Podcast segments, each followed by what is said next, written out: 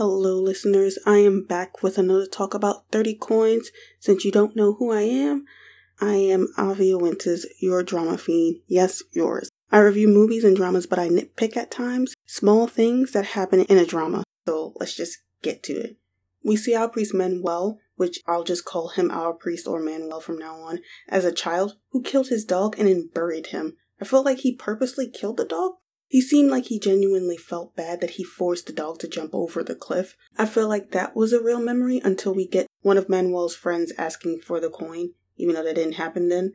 So I have a couple things I want to say. First off, when did he get Manuel and force him into a dungeon? How did he get him there at all? I don't like jumps like this because it doesn't make any sense. This is the weirdest jump in the show of time because it doesn't start where we left off. What happened after Manuel saw Fabio come out of the back room? I don't like jumps like this because it doesn't make sense how Manuel would get tricked into being locked in a cell for who knows how long, unless Fabio somehow distorted his memory from the moment our priest saw Fabio to the moment he went into the cell. We don't know all the things Fabio can actually do though, so I just I just don't like that strange jump in time, but it's not that severe though. We see all of the relic scrolls and gospels that Fabio had gained in 20 years, and what was interesting was that Fabio praised Manuel to the rest of his crew about him adding the final piece, which I'm sure he's talking about the coin.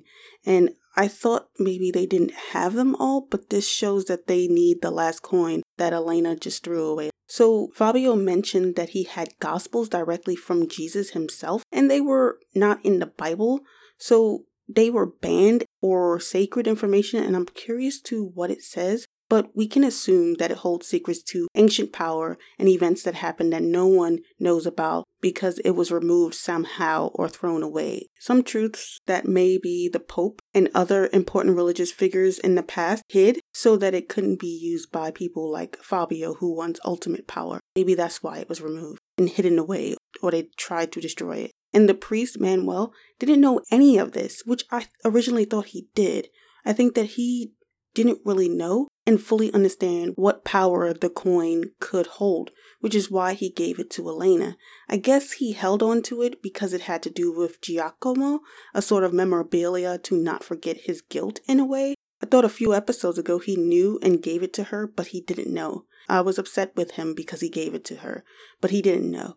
He only found out after all of those events started taking place and those possessed townspeople kept asking for it. I was so mad at him for giving it to Elena. It was just, you didn't, you didn't need to, but you know, I realize now that he didn't know. I've also been saying a lot about Fabio these past two podcast episodes, but Fabio mentioned that he sold his soul Plus, we're getting a lot of information about him anyway, so yeah. I wasn't thinking that he did sell his soul then when he went through the door, but he did. And that makes sense now since he said that. Um, he does the devil's bidding all while collecting and raising a priest army, but for the devil though. It's all what the devil wants. Also, Sandro's words were right. I think he said that the devil is using him, and I think the devil will dispose of him when the time is right, or when he acquires the 30 coins, the devil will basically rise up in strength or something like that and make Fabio and the other lackey priests his slave, you know, the high priests. I do find Fabio's character very intriguing though, because I'm, you know, it's good to see this kind of antagonist and how he's growing in power and what he strives for and his reasons behind doing what he does or choosing to do what he does.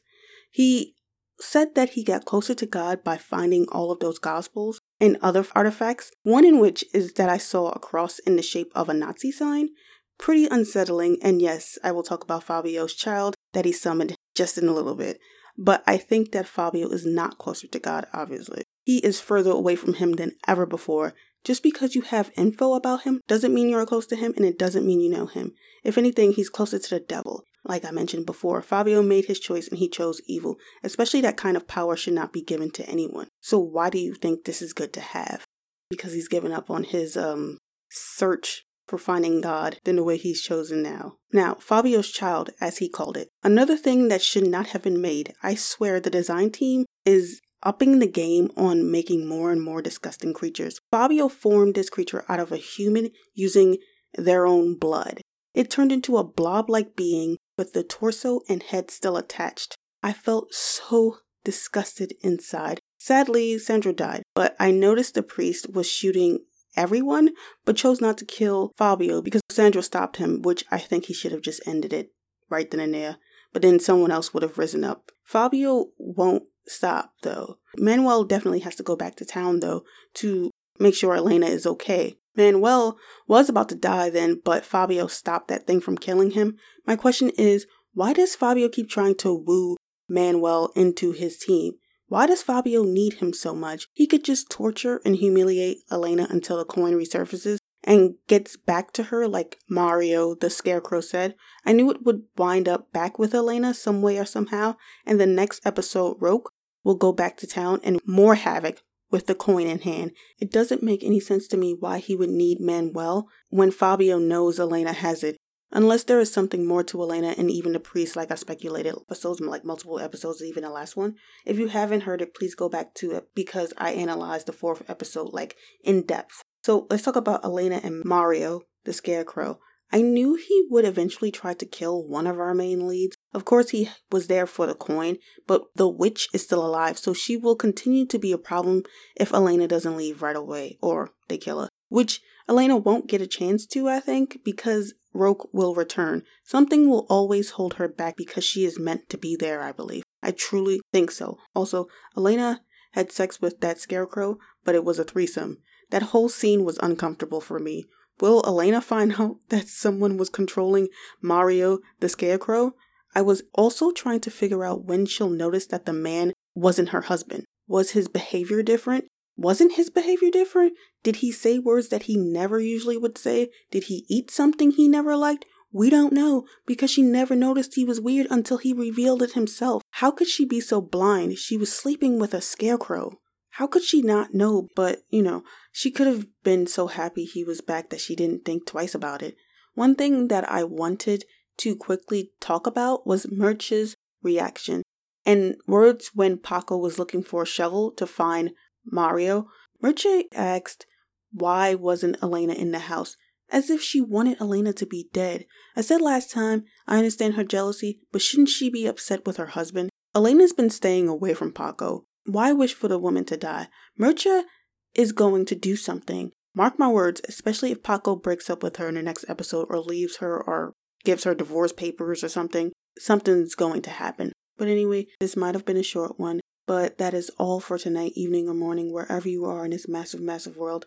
Thank you so much for listening. Please follow me at twitter.com slash Avia Winters for random tweets and information on what shows I am watching and maybe to discuss.